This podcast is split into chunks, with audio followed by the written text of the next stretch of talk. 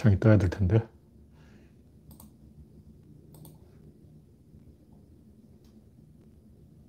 네, 창이 떴습니다. 네, 창이 떴습니다.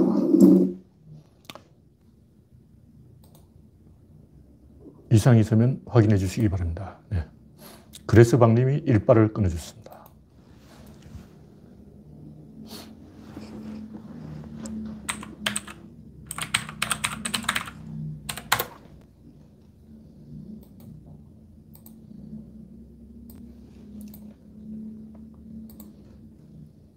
현재 4명 시청 중.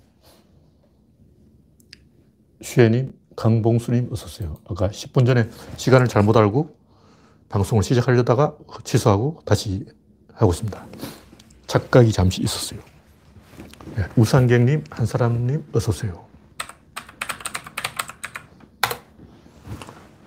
지금 보니까 뒤쪽 나무들이 한 그루만 단풍이 남아있고 다른 나무들은 낙엽이 다 졌습니다. 네. 이제 오늘이 아마 그 내장산 단풍의 마지막 날일 것 같고 다음 주에는 저 해남까지 가야 단풍을 볼 수 있을 것 같습니다. 아니면 제주도까지 가거나. 네. 현재 오늘 11월 15일 이 가을의 마지막 가을이 되겠습니다. 혈압왕님 어서 오세요. 현재 14명 시청 중. 네. 이제 성원이 되었다고 보고 방송을 시작하겠습니다. 특별한 이상이 없죠. 이상이 있으면 말씀해 주시기 바랍니다. 네, 첫 번째 곡지는 윤석열은 그냥 총살하면 된다. 제목을 조금 제가 일부러 세게 지어놨는데 별 내용은 아니고 기레기들이 지금 몸이 달아있어요. SBS 취재 파일. 윤석열 파면 국회는 왜 책임을 회피하는가? 황당한 얘기, 황당한 얘기. 네. 형상준님 반갑습니다. 박명희님 어서오세요. 뭐, 기사가 길기 때문에 읽어볼 가치는 없고, 하여간 대통령은 검찰총장을 자를 수 없고, 국회가 잘라야 되는데, 국회가 자르면 헌재가 최종적으로 판결한다. 뭐 이런 얘기예요. 그래서 빨리 국회가, 민주당이 국회 다수의 숫자 힘으로 잘라라. 그래서 헌재 가는 거 보자. 뭐 이런, 이야기를 하고 있는데. 어쨌든, 이 양반들이 몸이 달아있어. 애면, 걸면 하고 있다. 애면, 걸면. 이거 오마이뉴스에 가끔 나오는, 어디서 듣기 힘든 사자성어 비슷한 용어예요.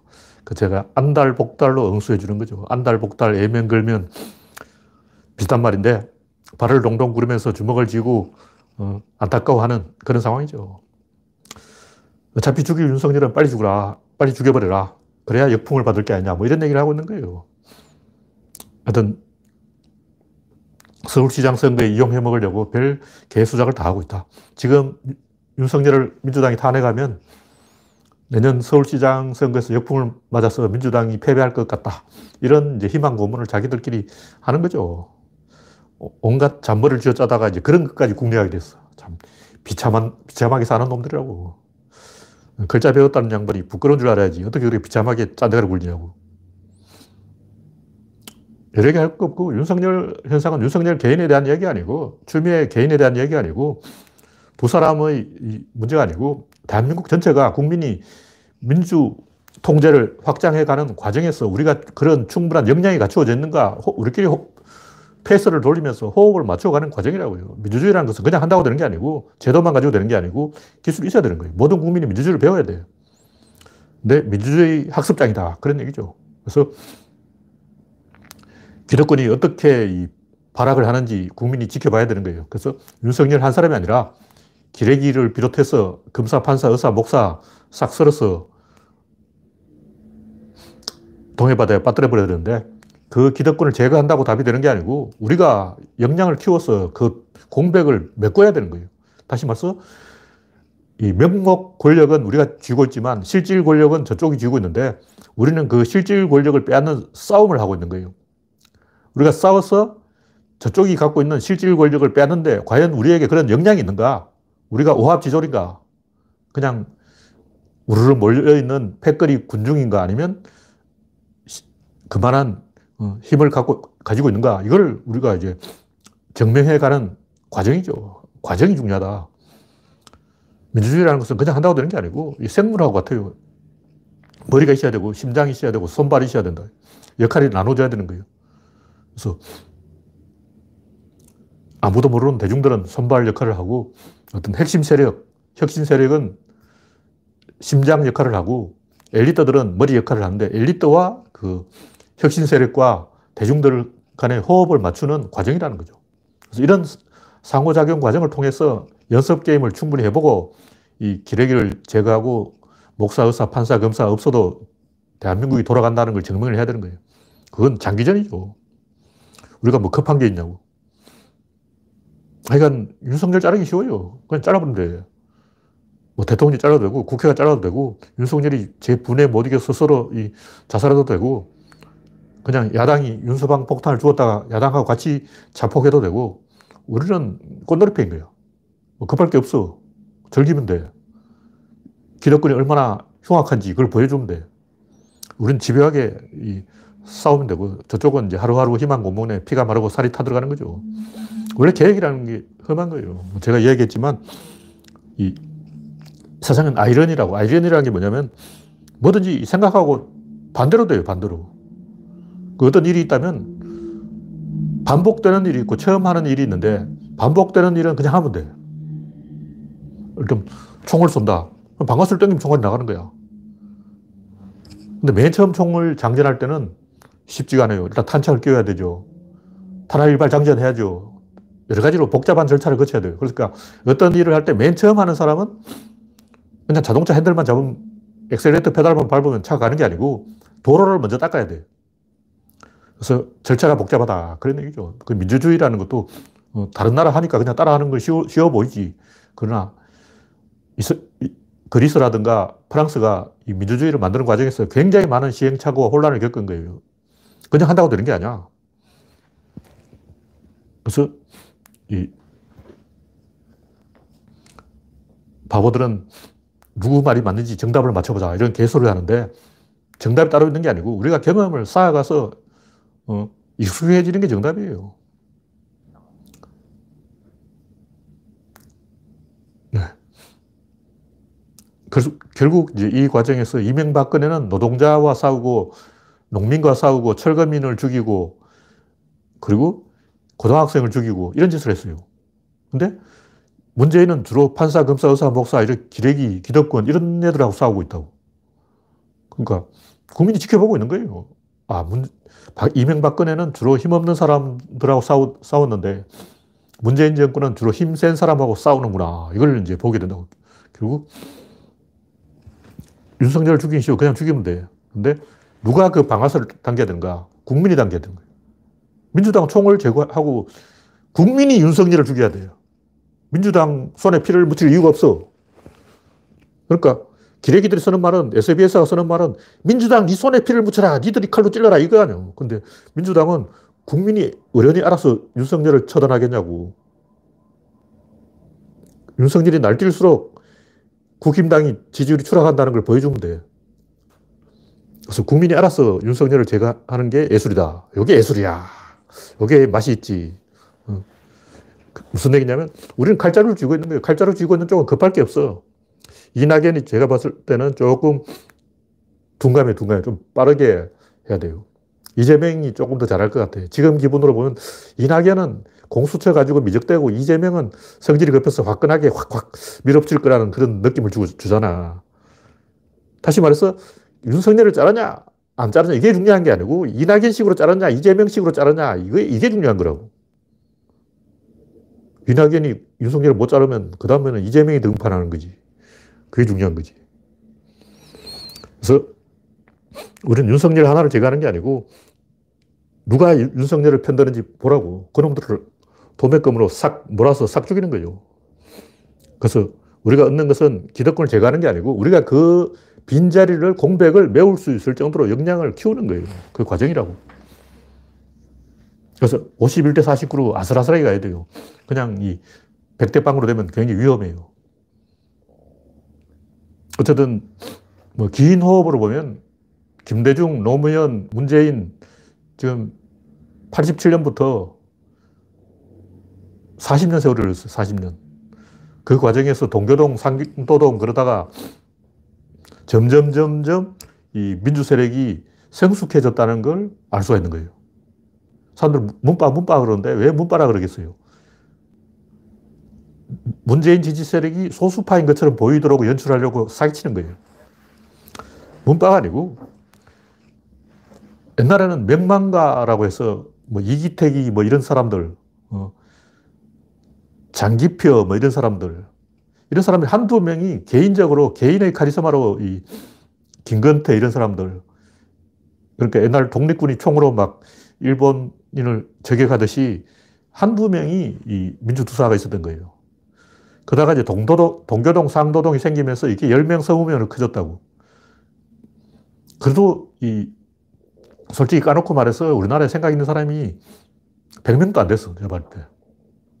그러다가 노무현 대통령이 저변을 키우면서 이게 1000명, 10,000명 단위로 커졌고, 이제는 10만 명, 100만 명 단위로 커진 거예요. 세력이 된 거예요. 그래서 옛날 같으면 장관 한 자리 할 사람도 페이스북에서 글 쓰고 있다고. 그러다 보니까 거꾸로 진중권 같은 사람은 페이스북 글만 가지고 이제 개수작을 하는 거예요. 그러니까 우리 쪽에는 사람이 많아. 안희정, 뭐, 김경수, 또 누구예요? 박원순, 이런 사람 없어도 제가 볼 때 그런 사람이 한 10,000명에서 10,000명. 안희정, 김경수, 박원순 정도 되는, 자질 되는 사람은 민주세력에 한 10,000명이 있다고. 물론 그 중에 이제 이름을 알린 사람 별로 없지. 우리 세력이 그만큼 절변이 넓어졌다는 거예요. 계속 절변을 넓히는 게 중요한 거지. 이제 유시민 같은 사람이 안 나서줘도 돼요. 김어준만 해도 그 몇 손가락 안에 들 정도로 파워가 있다고. 그래서 이 우리 쪽에 사람이 부족한 게 아니다는 거죠. 저건 이제 우리 쪽 사람 한두 명을 저격해버린다. 추미애 보내버린다. 뭐 박원순 보내버린다. 김경수 보내버린다. 이런 식으로 생각하는데 그건 유치한 거고. 세력 대 세력의 싸움이고 시스템 대 시스템의 싸움인 거예요. 그래서 시스템을 건설해 가는 과정이 이 절차가 있다. 그런 얘기죠. 네. 신동희님, 차코노미님, BBBPHA님, 준형상님, 장영수님 반갑습니다. 다음 곡지는 수염이나 깎아라. 얘는 무슨 얘기냐면 그 인도의 모디, 나렌드라 모디인가? 이름도 잘 모르겠다. 하여튼 이 양반이 뭐 팽창주의 추구하는 파키스탄과 중국은 각성하라 이렇게 비판했다는데 그 내용을 이야기하는 게 아니고 제가 하는 얘기는 이 양반이 수염을 이렇게 길렀는데 이 수염이 그냥 기른 게 아니고 제가 볼 때 잘 다듬은 거예요. 이게 이란 사람들이 하는 수염이야. 이게 2000년 전부터 이란 사람들만 저런 수염을 하고 있는 거예요. 원성왕릉에도 나오는데 그 무인상에 나오잖아요. 그게 무인상이 아니고 이란상. 위구르인이라고. 그래서 제가 옛날에는 저 사람들 왜 수염이 저렇게 예쁘게 생겼을까? 알고 보니까 이발사가 잘 다듬었어. 그래서 나렌드라 모디의 그 잘생긴 수염은 그냥 키운 게 아니고 잘 다듬은 것이다. 주로 이란 사람들이 그런 수염을 잘 하고 있다. 이걸 잘 수염 세워놓으면 이렇게 빳빳하게 써요, 수염이. 이발사가 잘 만들면 그렇게 돼. 안 그러면 밑으로 쳐져. 보기 싫어. 수염 이야기를 하는 게 아니고, 트럼프도 머리카락을 이상하게 이렇게 해가지고 실세 세워놨어. 이렇게 모자 쓰듯이. 뒷머리를 최대한 가져와서 이렇게 해놓은 거야. 그 황당한 짓을 하고 있는데, 뭐, 예술가가 그렇게 한다면, 아, 저 양반 멋을 부리는구나, 이렇게 생각하는데, 예술가도 아니고 정치인이 그런 걸 하는 거는 자기 스스로를 조연으로 취급하는 거예요. 주연이 아니고 조연이다. 튀려고 하는 거죠. 국제사회에서 튀려고 하는 사람, 카스트로 군복자랑, 아라파트 빈 권총집, 총도 없으면서 빈 권총집을 항상 차고 다녀요. 푸틴 근육질 몸매자랑, 김일성 혹자랑, 김정은 깍두기 머리도 아니고 그 뭐야 그거. 귀기 만화에 나오는 그 머리. 카다피 패션자랑 이상한 옷 입고 막 도포 비슷한 거 입고. 시진핑 똥배자랑, 나경원 피부자랑, 박근혜 올림머리, 이게 유경수 따라한 거죠. 히틀러의 이상, 윤석열의 히틀러 가르마, 진중권의 호섭이 머리, 그리고 에르도안의 코수염, 이런 사람들은 제정신이 아닌 거예요. 그러니까 마음속의 의식 자체가 자기가 대중의 지도자라고 생각하는 게 아니고 스스로 나는 소인배다 하고 마음속으로 그렇게 생각하고 있어. 공자의 가르침에서 멀어져서 괴력난신을 추구하지 말라 그러는데 자기 얼굴에다가 괴력난신 이렇게 써놓은 거예요. 나는 괴상한 사람이야. 푸틴, 나는 힘이 있는 사람이야. 김일성, 나 홍이 있어, 홍. 이런 식으로 괴력난신을 추구하는 거야. 막 신나서. 어휴. 그러니까, 뭐, 코미디언이나 개그맨들이 그렇게 하는 것은, 아, 저 양반 캐릭터가 저러니까, 조영남이도 이상한 교복 비슷한 거 입고, 막,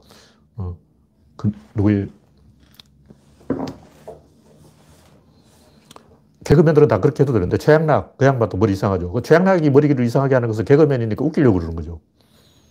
근데, 멀쩡한 사람이 코미디언도 아닌데, 그런 이상한 짓을 하는 것은 그 속마음을 들키는 것이다. 이 사람들은 주연이 아니고 조연 캐릭터다. 깜죽거리고 있다. 마음속에 콤플렉스가 있다. 형, 우리 터키를 무시하지 마! 에르도안. 우리 인도를 무시하더니. 나디. 우리 북조선 무시하지 마! 호기 속! 무서워! 이런 식으로. 너희들이 감히 우리를 러시아를 깔보는 거냐? 푸틴 근육 봐, 근육. 난 곰을 말 타듯이 타고 다닌다고. 너희들은 말 타고, 나는 곰 타고. 시베리아 불곰. 이런 그 속마음을 들키는 거예요. 그건 선비가 아니다 하는 얘기죠. 선비들은 그런 짓 안 해.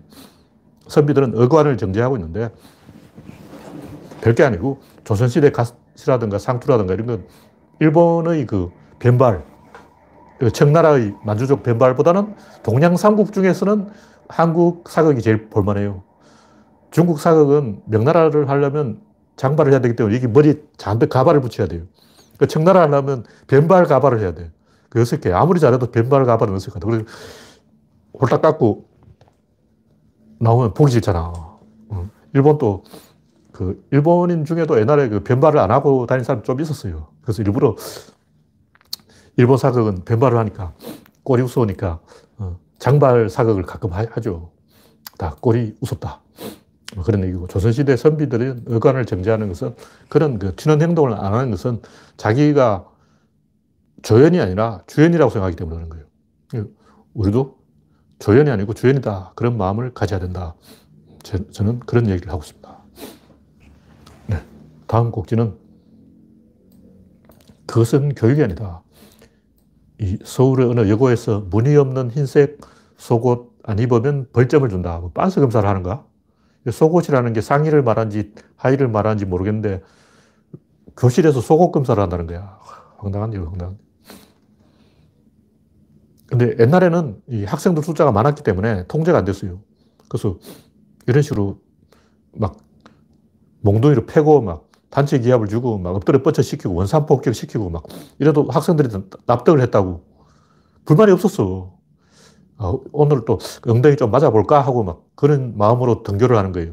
그러니까 선생님한테 얻어맞아도 아무 불만이 없었어. 근데 요즘은 한 대 때리면 큰일 나요. 그냥 학생 숫자가 적기 때문에 그런 거예요. 그래서 요즘 같은 이 교육 환경에서 속옷 검사를 한다는 것은 넌센스죠. 시대에 뒤떨어지는 행동이에요. 그래서 단순히 뭐 애들을 그 잘 가르치려면 엄격하게 가르쳐야 돼. 이런 게 아니고 구조적으로 판단을 해야 돼요. 학생 숫자가 몇 명이고 교사 숫자가 몇 명이냐 이런 걸 봐야 되는 거예요. 그래서 교육을 잘한다는 것은 착한 사람을 만든다는 게 아니고 스스로 생각하고 스스로 판단하고 스스로 결정하기 위해서 의사결정 능력을 키워주는 거예요. 왜 이게 중요하냐.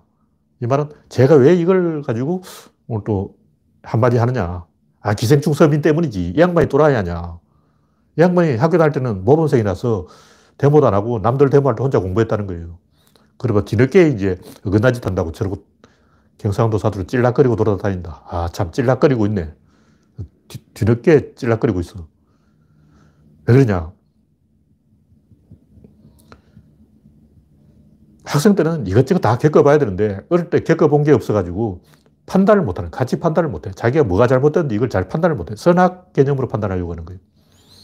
어떤 일의 과정이라고 생각 안 하고 결과만, 원인에 대한 결과라고 생각 안 하고 어떤 결심만 생각하는 거죠.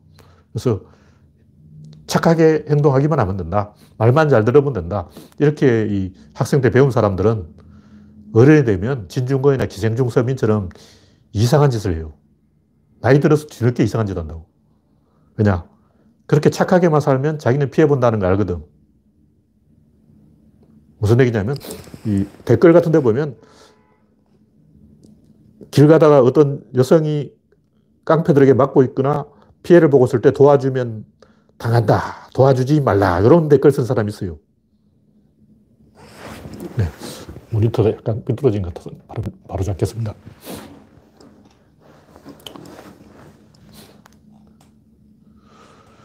그러니까 무엇이 옳고 무엇이 그런지는 자기가 직접 겪어봐야지, 이 그런 거 없이 결과만 따먹는 교육을 하면, 뭐 담배도 피우지 말고 술도 안 먹고 얌전하게 조신하게 숨결을 지키고 정조를 지키고 연애도 안 하고 바람도 안 피우고 나쁜 짓도 안 하고 수박소리도 안 하고 참외소리도 안 하고 이렇게 착하게만 산 사람들은 왜 이 인생을 착하게 살았는지 그걸 몰라요. 모른다고.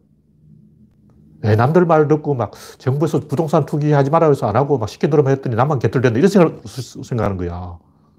점점 삐뚤어진다고. 뒤늦게 삐뚤어져.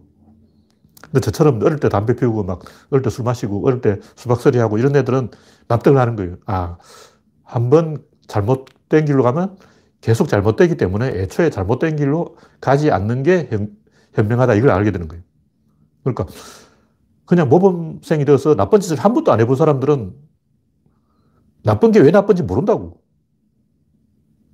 수박소리 한 게 그게 무슨 대단한 거냐고. 어릴 때 담배 피우고 막, 술 먹은 게 무슨 대단한 일이라고. 마약을 먹건 뭐 대마초를 피우든 뭐 그건 큰일이 아니에요. 중요한 것은 자기 통제를 할 수 있냐 이거라고.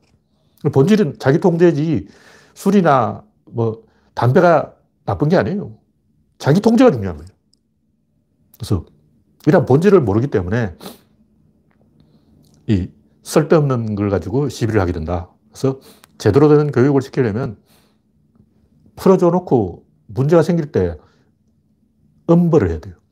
그러니까 네 마음대로 알아서 술 먹든 담배 피든 알아서 하라. 그러나 잘못되면 네 책임이다. 이걸 보여줘야 돼요. 그걸 겪어봐야 알아. 근데 이 과잉 보호를 하고 속옷 검사, 빤스 검사까지 하면 학생들은 일시적으로 이 똑바른 길을 가겠지만 나쁜 것을 경험해보지 않았기 때문에 기생충 서민처럼 뒤늦게 삐뚤어져가지고 뒤늦게 나쁜 짓 한다고. 그건 제대로 된 교육이 아니라는 거죠. 의사결정 능력을 키워주는 게 교육이지 답을 찍어주는 게 교육이 아니야. 스스로 결정해야 돼.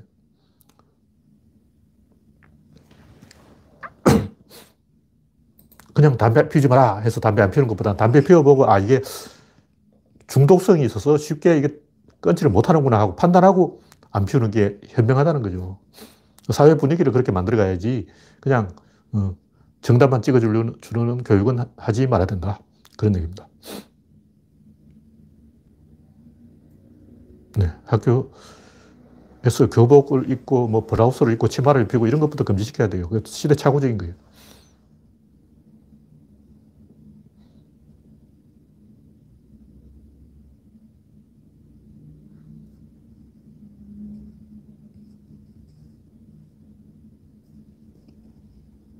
네. 다음은 물동 사는 김동연. 김동연을 이제 김종인이 서절 띄워주려고 삼고초려를 해서 석 달 동안 꼬셨다 그러는데 이제 기레기가 바람 잡고 있는 거예요. 김동연, 김동연, 김동연, 김동연이다. 막 이러고 있어. 연비여천가를 부르고 있는 거예요. 황당한 게 김동연이 제2의 노무현 신화래요. 웃기고 자빠졌어. 그러니까 남들이 다 분노할 때 혼자 침묵하던 사람은 이 대표자가 될 자격이 없는 거예요. 천인감흥설이 있잖아요. 천인감흥이 안 되는 거예요. 하늘이 분노하면 나도 분노해야 되는데 하늘이 분노해도 자기 혼자 딴짓하고 있고 분위기 파악 못하고 다 뒤늦게 막 자가 발전해서 이명박근혜를 토벌할 때 자기는 딴짓해놓고 말이야. 보통 보면 그런 사람이 있어요. 상황 다 종료되고 난 다음에 막 싸우자! 그러고 뒤늦게 몽둥이 들고 뛰어나온 사람이 있어. 적군이 쳐들어올 때는 도망갔다가 적군이 항복하면 뒤늦게 막 싸우자 그런 사람이 있어. 김동연, 김종인 이상한 사람이. 정치라는 것은 어리죠. 어리라는 것은 먼저 희생하고 나중에 대표하는 거지. 그냥 내가 똑똑하고 잘났으니까, 아, 내가 고졸이니까 노무현하고 비슷하다 이런 식으로 하는 것은 시스템이 아니에요. 정치는 시스템이 하는 거라고. 시스템은 어리라고. 심지어 조폭들도 빵에 한번 갔다 와야 대접을 받아요. 왜 빵에 갔다 온 조폭이 대접을 받겠냐고. 조폭이라는 것은 원래 룰이 깜빵 갈 각오가 된 사람이 다 먹는 판이에요. 우리는 영화에는 조폭이 막 치고받고 싸워서 이기는 파가 먹지만 그런 거 없어. 치고받고 싸우면 다 죽어요. 정말 조폭이 막 사시미 칼 들고 길거리에서 치고받아봐 다 죽지. 조폭은 선빵필성이에요. 그러니까 저쪽에서 한 명, 이쪽에서 한 명, 단판 진짜 어떻게 해야 되겠어요? 만나자면 바로 때려버려야 돼. 만나서 자, 형, 아우, 우리 이 문제에 대해서 한번 토론하자마자 때려버려야 돼. 그 토론하면 안 돼. 그러니까 만나면 즉시 때려버려야 돼. 그럼 상대방은 어떻게 되냐? 상대방이 때리려고 하는 즉시 칼로 찔러버려야 돼. 그럼 그걸 알고 있는 이쪽은 어떻게 되냐? 상대방이 칼을 꺼내기 전에 총을 쏴버려야 돼. 그러니까 조폭은 무조건 선빵필성이야. 받아칠 기회 없어요. 1초 만에 선거 끝나. 그럼 어떻게 되냐? 감옥을 가는 거죠. 그러니까 조폭의 법칙은 선빵필성의 법칙이고, 선빵을 하면 그놈이 감옥에 가는 거예요. 그럼 이기는 방법은 딱 하나, 감옥 갈 마음을 먹으면 돼. 그래서 우리가 이제 조폭이라고 치고 저쪽 팔을 이기자. 어떻게 해야 될까? 야, 너희들 중에 누가 감옥 갈래? 아, 제가 감옥 가겠습니다. 그럼 네가 칼로 찌르고 와. 다음은 너, 다음은 너, 다음은 너. 순서가 정해져 있어요. 이 야쿠자 중에도 제1교포 야쿠자가 강한데, 제1교포 야쿠자는 애초에 그 감옥 갈 각오를 하고 있어요. 조폭으로 출세하게 했다 이게 아니고, 조폭질 하다가 죽겠다 이런 식으로 마음을 애초에 그런 작정하고 있어. 싸워서 이기겠다 아니야. 그냥 죽여버리고 감옥 가겠다 이런 자세로 싸우는 거예요. 그래서 영화에 나오듯이 막 조폭끼리 몽둥이 들고 야구방망이 들고, 야, 한판 붙어보자, 지하실에서 모여봐, 막 패싸움하고, 그거 없어. 그건 다 만화에 나온 얘기고. 조폭은 딱 보는 즉시 바로 찔러버리는 거예요. 주먹 두 방 날아가면 안 돼. 한 방으로 끝나. 그래서 김두한 별명이 입봉이, 입봉이 한 방이란 뜻인데, 일본말로 한 방, 그게 입봉이에요. 두 방 때리면 진 거죠. 그럼 왜 한 방으로 끝내냐면 감옥 갈 자세가 되어 있으니까. 결국 조폭은 간 큰 놈이 다 먹는다. 그래서 조폭 이야기 나오는데, 심지어 조폭들도 의리가 있고, 먼저 감옥 갔다 온 사람이 행동대장이 되고 오야붕이 되는 거예요. 감옥 한번 안 갔다 오면 안 쳐줘. 그래서 김동연이 뭐 민주화 투쟁을 하다가 깜빵을 갔다 왔나, 제가 그걸 묻고 있는 거예요. 이명박근혜를 하고 싸우는데 김동연이 뭘 했냐고. 조국은 뭘 했잖아. 우리가 조국이 뭐 잘났다는 거예요. 제가 봐도 조국도 그나마는 그 밥이야. 근데 우리가 조국을 밀어주는 이유는 의리예요, 의리. 희생한 사람은 보답을 해줘야 돼. 정봉주도 고생을 했으니까 적당한 기회를 줘야 돼. 왜냐? 자기 희생했잖아. 조국과 정봉주는 뭐 그 사람들도 결함이 있지만 그래도 한 번은 기회를 줘야 된다. 제가 그 얘기를 하고 있는 거예요. 다음 꼭지는 해민은 사기꾼. 제가 옛날부터 해민선이 뭐 강신주 뭐 법륜 뭐 이런 식으로 그 마음 장사하는 사람들을 비판해 왔는데,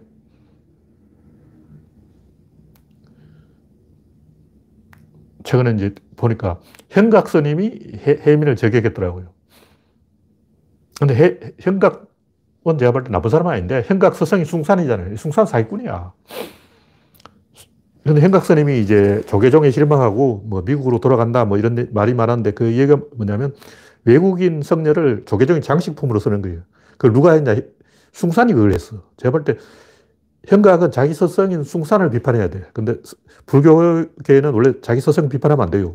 혼나. 해민은 미국식 자기 개발 장사는 사기꾼이고, 남진제 북송담 있는 부적서고 주술, 사주 봐주고, 관상 봐주고, 장명, 이런 무당짓 하는 사람이에요. 무당이 무당. 근데 원래부터 이랬던 게 아니고 왜 이렇게 점점 퇴행을 하냐 이거. 왜 그러냐. 이 조만식 선생이 있을 때만 해도 기독교가 우리나라의 첨단 지식이었어요. 첨단 지식. 그래서 교회 다닌다 하면 사람들이 와 하고 막 알아줬어. 교회 다닌다며? 와 하고 막. 그러면 선교사하고도 알겠네. 그러고 막 와 하고 어깨 힘주고 다녔어. 와, 나 교회 다닌 사람이야. 들으나 봤노? 요즘은 교회 다닌다 쳐도 누가 콧방귀도 안 끼지. 그래서 그때만 해도 교회 다닌 사람들이 좀 생각이 있었다고.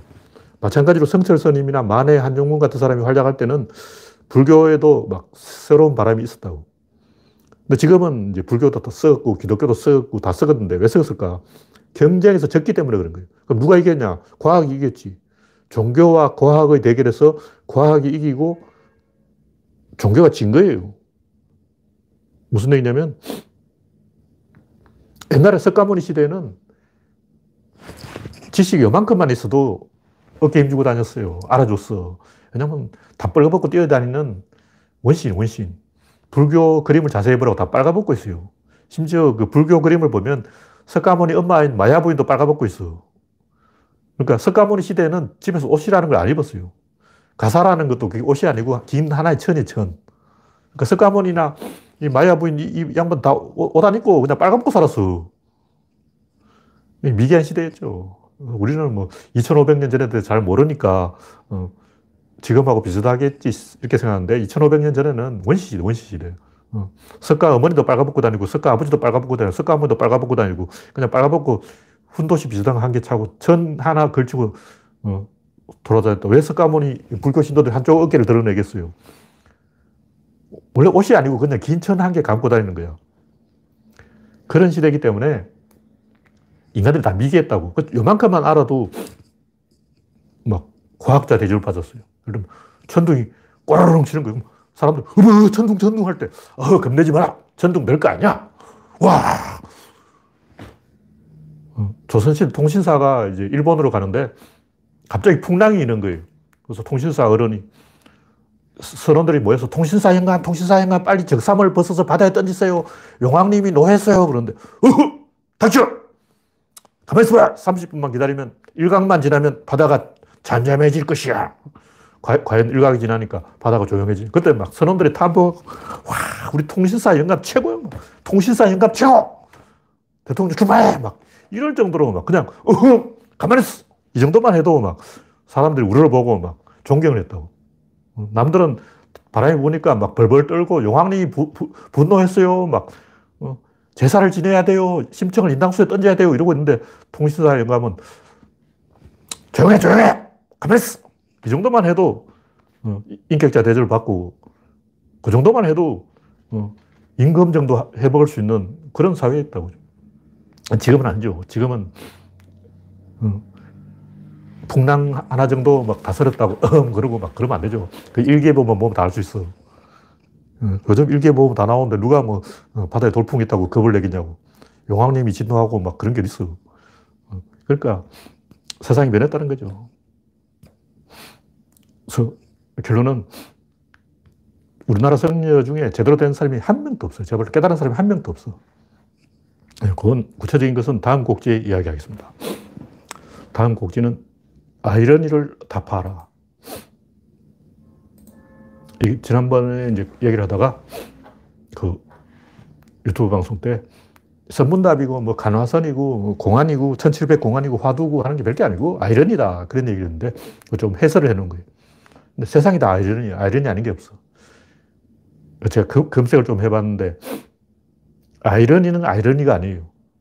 아이러니는 이 잘생긴 사람을 보고 아이 밉상이다 그러는데 맞지. 이거 잘생기면 다 미워한다고. 얼마나 많은 사람이 질투를 하겠냐고. 시샘을 한다는 거죠. 맞는 말이야. 그게 뭐가 아이러니냐고. 아이러니한 게 아니고 잘생겼으니까 미움받는 게 맞지. 조국 봐. 잘생겼다는 이유로 기생충 서민이 미워하잖아. 미움받잖아. 조국은 밉상이라고.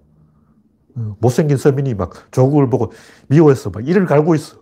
아, 쟤는 잘생겼다고, 문재인은 잘생겼다고 대통령 되고 나는 못생겼어 대통령도 못 되고. 그러니까 밉상이지. 조국 밉상이야. 아이러니가 아니고 그냥 밉상이야. 밉상. 잘생긴 것은 밉상이다. 우리가 보통 아이러니라고 하는 상황적 아이러니인데, 아이러니칼한 상황이라는 것은 생각대로 안 되고 반대로 되는 걸 말하는 거예요. 근데 우리가 어떤 일을 반복할 때는 반대로 안 됩니다. 처음 할 때는 뭔가 생각대로 안 되고 반대로 되는데, 한번 익숙해지면 이제 길이 나서 그때부터는 뜻대로 돼요. 다시 말해서 개혁이고 민주화고 뭐고 간에 처음 할 때는 뭐든지 반대로 되는 거예요. 그러나 어느 정도 이제 길이 나면 그때부터는 잘 됩니다. 그때부터는 속도가 나요. 그래서 예를 들면 칼하고 총하고 싸우면 누가 이기냐? 당연히 총이 이기죠. 총을 빵 쏴버리면 칼이 죽지. 근데 칼이 그 총을 간파하는 거예요. 저 자식이 화약을 넣었네. 화약을 넣고 쑤시고, 그 다음에 천 마개가 있어요. 마개 넣고 쑤시고, 그 다음에 총알 3개 넣고 쑤시고, 그 다음에 화성총에 불을 땡기고 10분 걸려. 빨라도 1분 50초 걸려. 그럼 그 사이에 1분 동안 화약 넣고 구멍 수술 동안 칼로 죽여버리면 되잖아. 그러면 이제 총도 대형이 있다고. 이번에는 이제 사격수를 갖고 나오는 거지. 밀집 사격, 3단계 사격, 이런 여러 가지 사격술이 있어요. 그냥 조총 쏜다고 되는 게 아니고, 모든 총을 딱 한꺼번에 딱 하나의 관역을 겨냥해서 쏴야 돼요. 이걸 잘하는 사람이 구스타프 아돌프인데, 그냥 마구잡이 쏘는 게 아니야. 대장이 딱 쏘라갈 때 그때 쏴야 돼요. 그래서 밀집 사격을 해야지. 그냥 산발적으로 개인 조준 사격을 하면 생각만큼 효과가 없어요.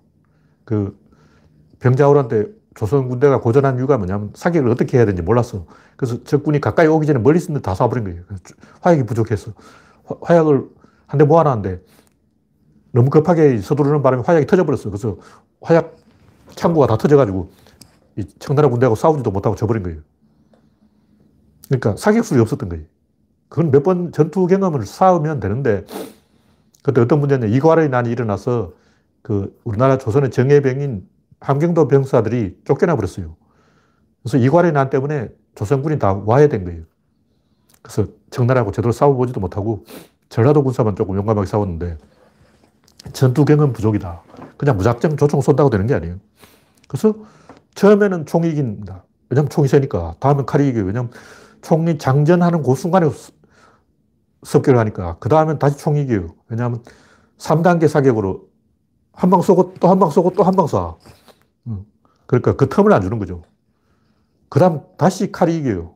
이게 뭐냐면 그 폴란드군의 윙더 후사르가 그런데 창기병이 그 소총을 이겨요.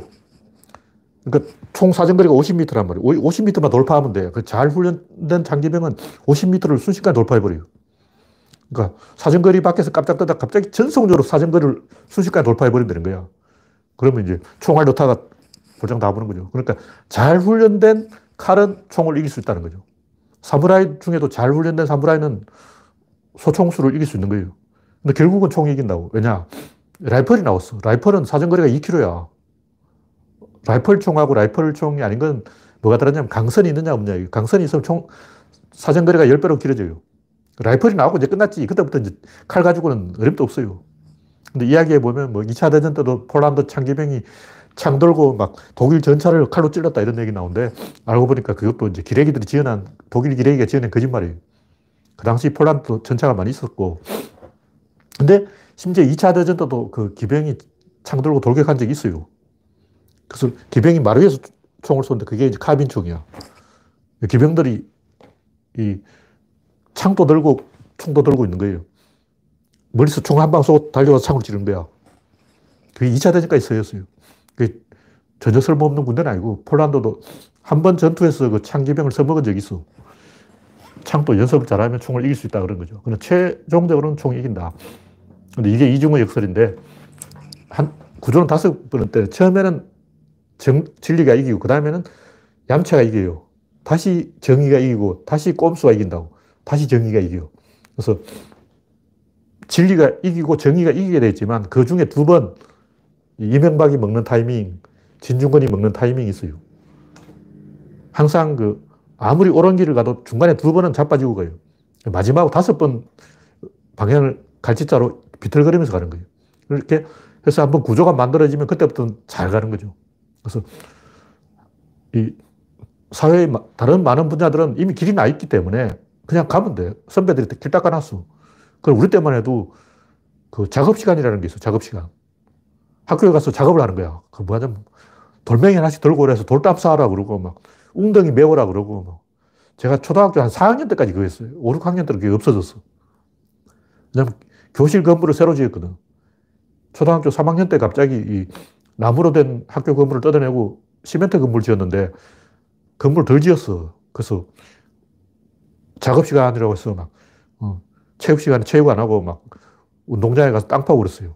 삽 들고 와서 막 운동장을 파고 막 웅덩이 메우고 막 그렇게 한 거예요. 여러분들 중에는 아마 그 작업해본 사람이 별로 없을 거예요. 학생이 무슨 작업하냐고. 우리 때는 그랬어. 그러니까 선배들이 길을 잘 닦아놨기 때문에 그때부터는 이런 좌충우돌하는 과정이 없이 하라는 대로 하면 되는데 뭔가 새로운 일을 할 때는 반드시 두 번 저항에 걸려요. 반드시 두 번 반동이 일어난다고. 무조건 그래요. 무조건. 안 그런 일이 없어. 그래서 제가 이제 한 20년 동안 일기예보를 대충 이제 맞췄는데 한겨레신문은 항상 빗나갔죠. 왜 그러냐. 지구가 온난화되는데 바로 온난화되는 게 아니에요. 온난화되면 그것 때문에 더 추워진다고. 에너지가 걸리는 건 항상 두 번 이상 반동을 줍니다. 그래서 날씨가 따뜻해지면 얼음이 녹고 얼음이 녹으면 추위가 중위도까지 내려와요. 그럼 더 추워져요. 결국은 따뜻해져요. 왜 그러냐. 바닷물 온도가 올라가는 거예요.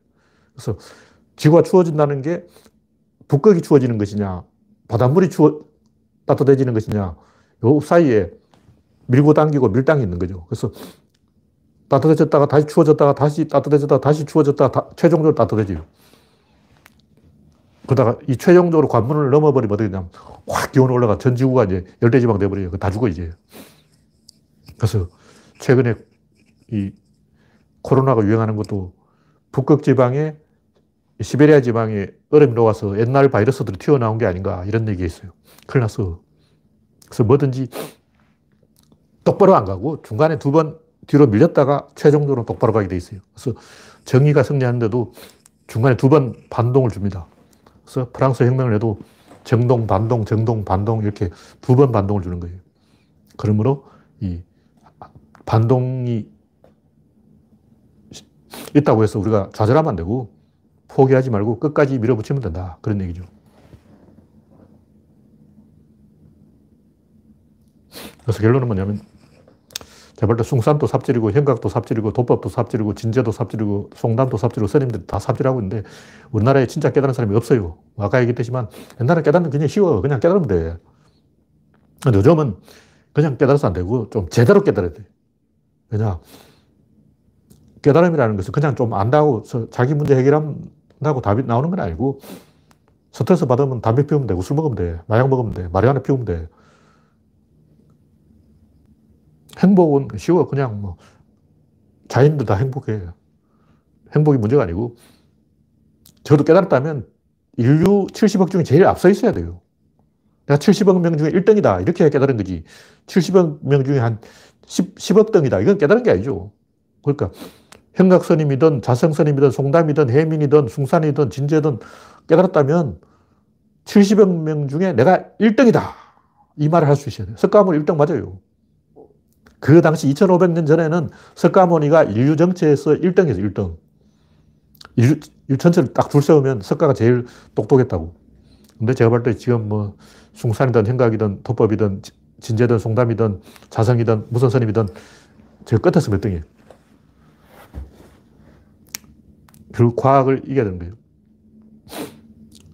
그래서 이 아이러니인데 아이러니가 뭐냐면 문제 속에는 답이 있는데 답 속에는 문제가 없다는 거예요. 다시 말해서 문제를 알면 답을 찾을 수가 있어요. 1 더하기 1은 알면 2를 찾을 수 있어요. 근데 2만 가지고 1 더하기 1을 어떻게 찾냐고. 2는 4 빼기 1일 수도 있고 5 빼기 3일 수도 있고 6 빼기 4일 수도 있고 2가 되는 경우에 있어서는 무한대로 많다고. 무한대. 무한대인데 어떻게 문제를 찾냐고. 문제에 대해서 답을 찾을 수는 있지만 답에 대해서는 문제를 찾을 수가 없어요. 문제를 찾을 수 없다는 아이러니를 깨닫는 게 그게 깨달음이에요. 무슨 얘기냐면 여러분은 인생에 답을 찾으려고 하는데 답이 따르는 거 여러분 인생 그게 답이에요. 배가 고프면 밥을 먹잖아요. 그러니까 태어났으니까 살잖아. 사는 게 답이지. 정답이 뭐냐? 사는 거라고. 사는 그게 다 여러분 살고 있잖아. 다 각자 자기 나름대로 그 주관식 답안을 제출한 거야. 여러분이 사는 거 그 자체가 주관식 답안이라고. 그 잘 살았든 못 살든 살면 되잖아. 길게 살든 짧게 살든 살았다면 그게 여러분은 신이 제출한 문제에 대해서 답변서를 제출한 거예요. 그 답을 찾긴 쉬워. 그냥 살면 돼. 요거 누가 먹냐면 신이 먹는 거지. 신이 창조한 지구가 왜 있다냐, 우주가 왜 있다냐, 진리가 왜 있다냐, 자연이 왜 이렇게 개판이냐. 그러니까 고민을 해야 되는 건 신이지 인간이 고민할 필요 없어. 인간은 그냥 살면 돼. 밥 먹고 똥 싸고 그게 인생이라고. 답은 나왔어. 밥 먹고 똥 싸는 게 인생이다. 이게 답이다. 문제가 뭐냐 이거지. 질문이 뭐냐. 그건 개인이 아니라 집단에 있는 거예요. 인생의 질문은 개인에게 있는 게 아니라고. 여러분 왜 학교 다니고 출세하려고 하고 성공하려고 하고 부인한테 잘 보이려고 남편한테 예쁨 받으려고 그러냐고. 그것은 사회 때문에 사회. 원시인처럼 자연인처럼 그냥 산속에서 빨아먹고 뛰어다니고 살면 되는데 사회가 문제라는 거죠. 집단이 문제고 인류가 문제고 세계가 문제고 자연이 문제고 우주가 문제라고. 그래서 누가 당신을 이 무대에 초대했나. 여러분이 노래를 잘 못 불렀다는 것은 그 무대가 개판이었기 때문에 그런 거예요. 무대가 좋은 무대라면 여러분도 연기를 잘한다고. 여러분이 인생이 연기라면 아 나는 왜 이렇게 연기를 못할까. 무대가 개판이니까 그렇지. 시골 노래자랑 뭐 전국노래자랑 송해 거기서 노래 잘 부르겠냐고. 전국노래자랑 그 몇십 년 동안 해서 짜증나는데 이제 그만 때려치울 때가 됐지. 근데 제가 전국노래자랑을 보니까 노래 잘 부르는 사람 한 명도 없어. 왜 전국노래자랑은 노래를 잘 못 부를까. 야외라서 그런 거예요. 야외 무대는 무대가 좋지 않아. 어디서 노래를 부르냐 하면 세종문화회관에서 부르라고. 세종문화회관에서 노래 부르면 예술의 전당에서 노래 부르면 목소리 잘 나와. 옛날에 그 MBC에서 했던 그 뭐예요. 나는 가수다. 나가수의 가수들이 노래를 잘 부르는 이유가 뭐겠어요. 그 MBC 무대가 좋아서 그런 거야. 음향 시설이 빵빵하다고. 근데 전국 노래자랑은 야외에서 하니까 스피커가 개판이잖아. 무슨 얘기냐면 여러분이 인생의 무대에서 연기를 잘 못한 것은 전국 노래자랑에서 명곡이 안 나타나는 거랑 똑같은 거예요. 송해 아저씨 때문에 안 돼.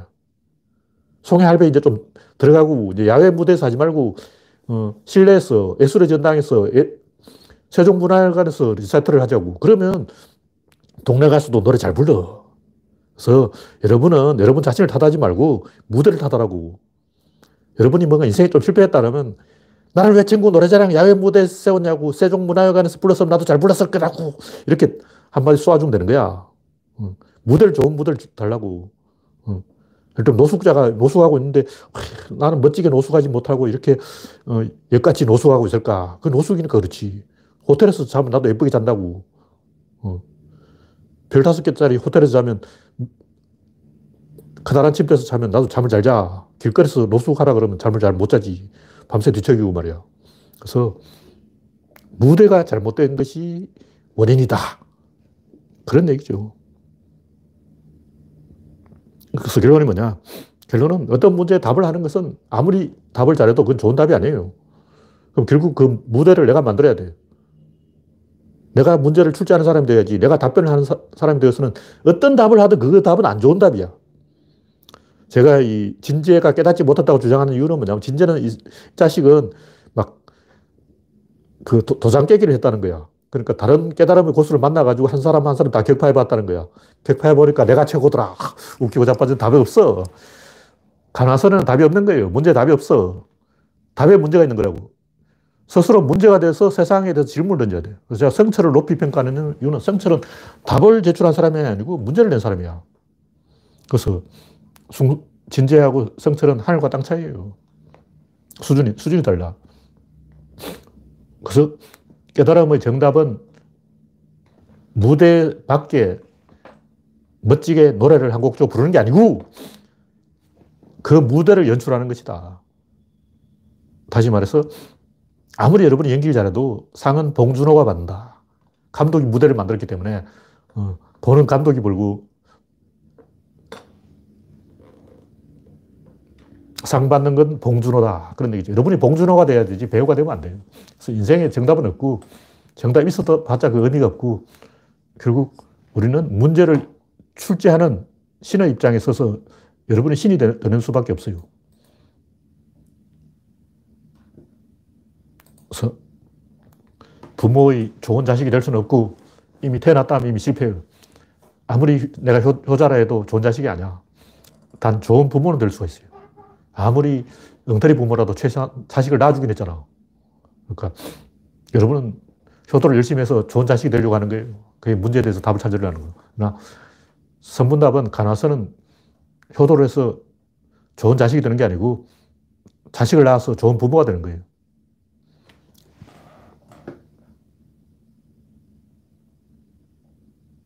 네.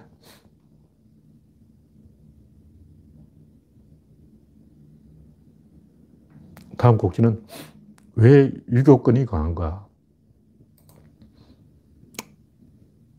벌써 50분 지났기 때문에 이제 좀 짧게 이야기하겠습니다. 공자가 인류의 위대한 서정인 이유, 제가 쭉 써놨는데 옛날부터 제가 했던 얘기지만, 공자가 위대한 서정인 이유는 공자 직업이 서정이니까 그렇지. 소크라테스는 직업이 서정이 아니에요. 그냥 소피스트였다고. 우리는 이제 소크라테스 철학자다 그러지만 그 당시 사람들은 소크라테스를 철학자라고 생각 안 하고 그냥 소피스트라고 생각했어요. 그래서 소크라테스는 이상한 괴짜 소피스트라고 생각해서 처형해버린 거예요. 근데 플라톤이 열심히 우리 서생은 그런 사람이 아니야! 하고 막 떠들어가지고 지금 이제 뒤늦게 이제 소크라테스도 훌륭한 사람이다 이렇게 알려지지, 그 시대 그리스 사람들은 소크라테스 저 또라이라고 생각했어요. 시장바닥에 떠들고 있는 정신 나간 또라이. 그렇게 생각한 거예요. 서생이 아니었어요. 그냥 이상한 사람이었어. 웃긴 사람이에요.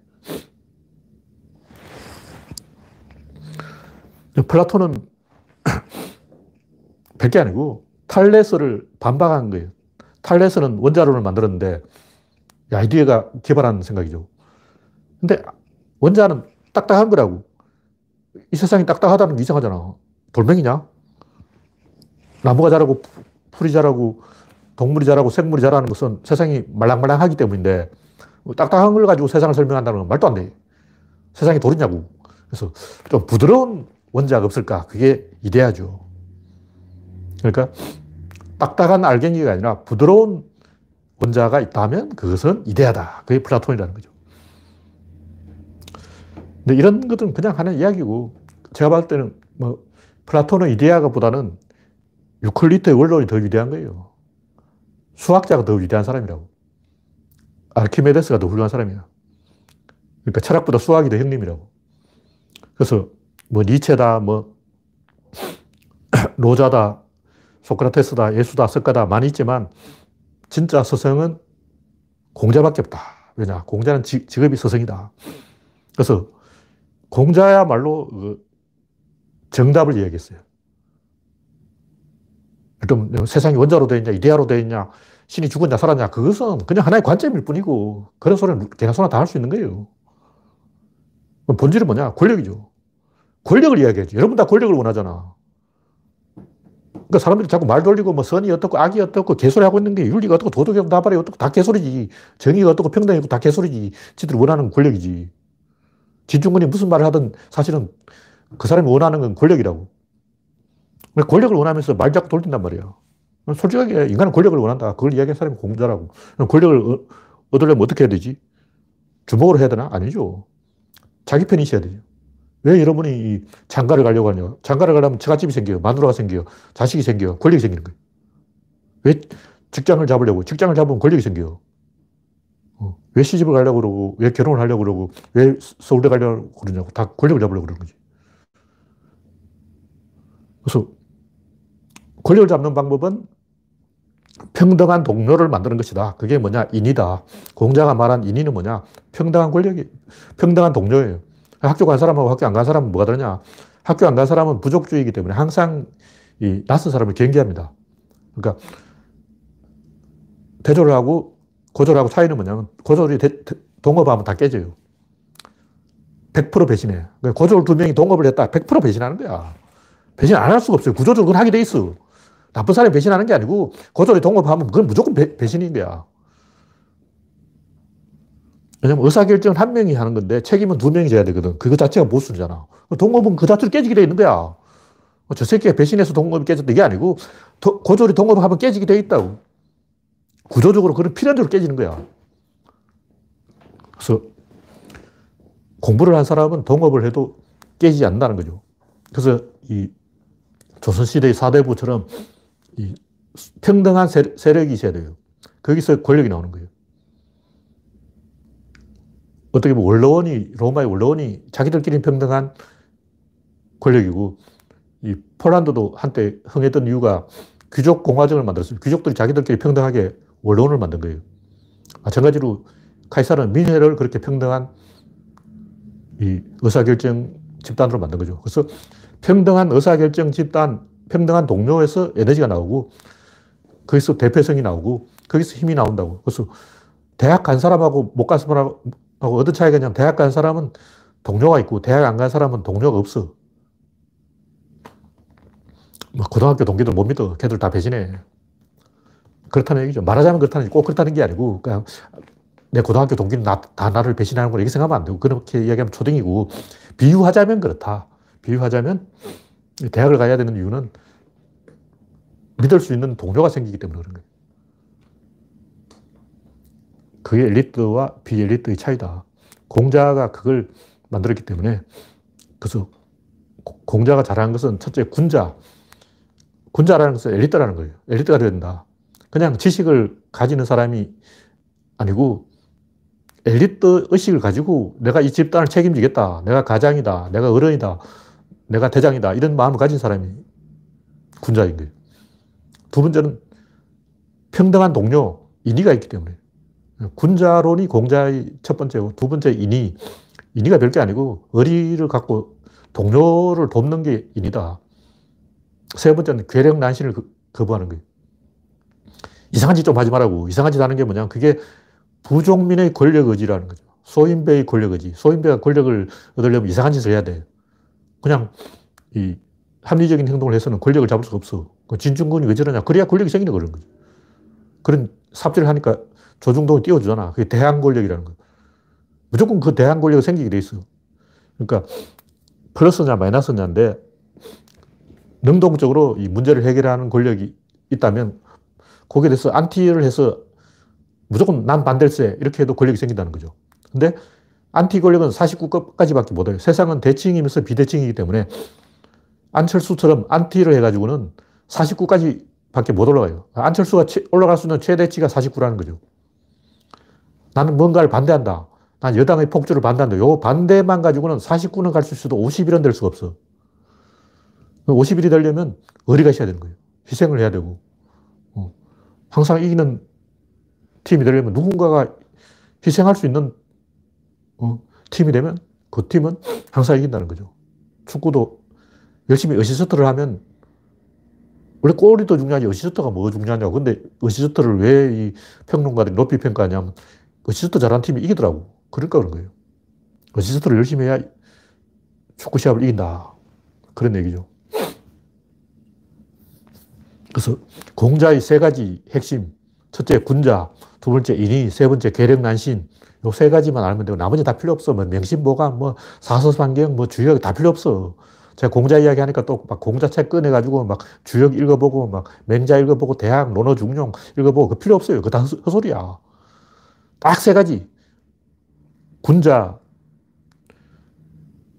인의, 계력난신, 요 세 가지만 하면 돼요. 군자 되라는 것은 엘리트가 되라는 것이고 천하인이 되라는 것이고 대표자가 되라는 것이고 우주 단위로 천하 단위로 세계 단위로 사고하라는 거예요. 인이라는 것은 결국 동료와 한편이 되어서 거기서 에너지를 얻으라는 거예요. 평등한 동료가 돼야 돼. 그냥 내 잘났다는 건 안 쳐줘.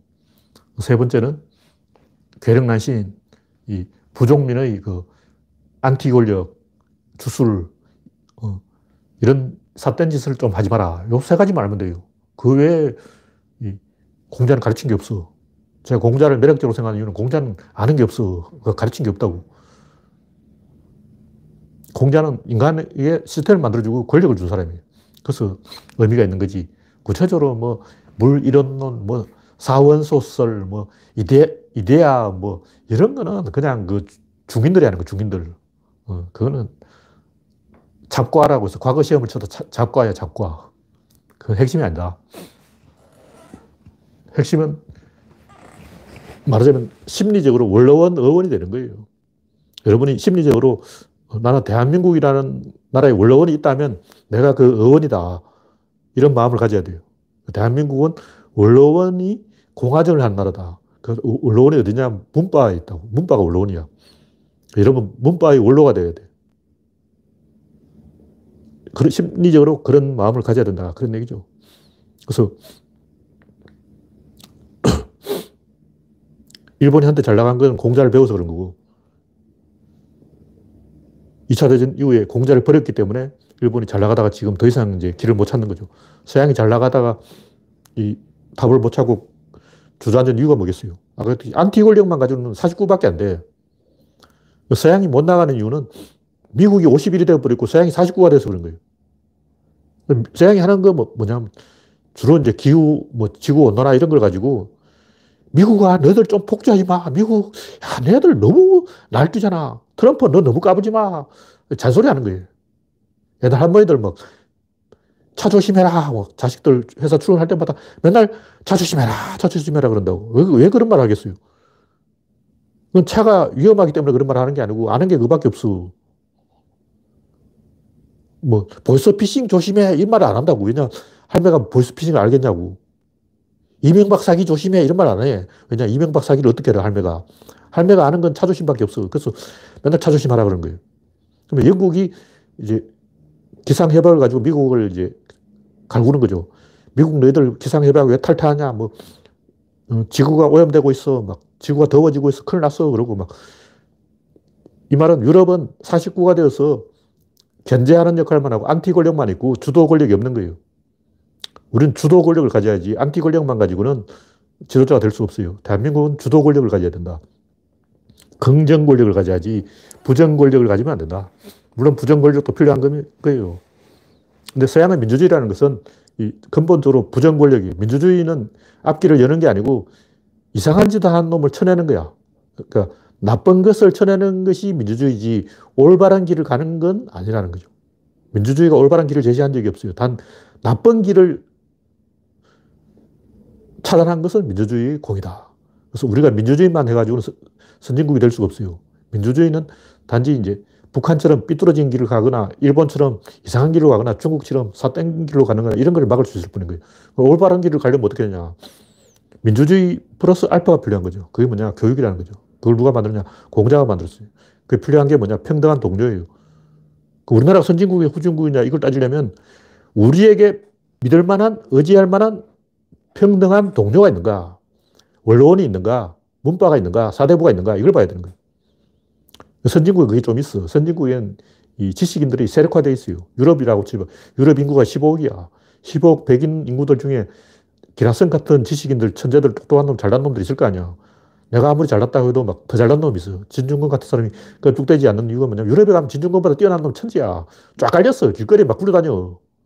우리나라는 바닥이 좁다 보니 진중권이 내밖에 없나 내가 제일 잘났나 이래 오바해가지고 막 방방 뜨고 기생충 서민이 조국 잘났다고 얼굴 잘생겼다고 까불지 마 그러고 막 난 못생겼지만 못생긴 사람 또 장관할 수 있어 그러고 막 날뛰는 거죠. 바닥이 좁으니까 그렇다고. 그래서 이 심리적으로 우리가 이 평등한 동료가 돼서 대한민국의 어떤 중심을 잡아야 된다. 그래서 공자의 가르침은 지성주의, 계몽주의, 인문주의 그리고 동료주의, 동료주의란 말 내가 지어낸 말이고 왜 서양은 제국주의, 인종주의로 가버렸을까? 왜 전쟁을 했을까? 공자를 안 배워서 그런 거예요. 공자가 전쟁하라고 시켰냐고. 공자의 제자들은 전쟁을, 침략전쟁을 한 일이 없어요. 공자가 침략전쟁을 하지 말라고 가르쳤기 때문에 공자는 서양같이 양차 세계대전을 일으키지 않았다고. 왜 히틀러 같은 일본 제국주의 같은 이런 이상한 나쁜 것들, 인종주의가 나타났을까? 공자를 배우지 않았을까? 평등한 동료를 얻을 생각이 없는 거예요. 공자를 배운 사람은 동료를 얻어야 된다. 우리에겐 동료가 필요하다. 그러므로 이상한 짓, 남 괴롭힌 짓을 하면 동료를 얻을 수 없다. 이걸 알고 있는 거예요. 군자가 되어야 된다. 이런 생각을 하고 있다는 거죠. 그래서 만약 서양 사람들이 공자를 배웠다면 양차 세계대전은 일어나지 않았을 것이다. 인종주의는 생겨나지도 않았을 것이다. 그런 얘기죠. 공자가 훌륭한 사람입니다. 공자가 특별히 인격적으로 뭐 지식적으로 아는 게 많다는 게 아니고, 공자는 진실을 말하는 거예요. 말 돌리지 않고, 뭐, 선이 어떻고, 악이 어떻고, 윤리가 어떻고, 도덕이 어떻고, 정의가 어떻고, 평등이 어떻고, 이런 개소리 하지 말고, 핵심인 권력의 디자인, 그걸 얘기해요. 권력을 효율적으로 디자인하면 그것이 인류가 될 수 있는 최선이고, 나머지는 그냥 말 돌리는 거예요. 네. 현재 1시간 5분이 지났기 때문에 오늘 동영상 생방송은 여기서 중단하겠습니다. 네. 현재 참여해주신 100명 찍었네요. 100명 참가해주신 여러분 수고하셨습니다. 감사합니다.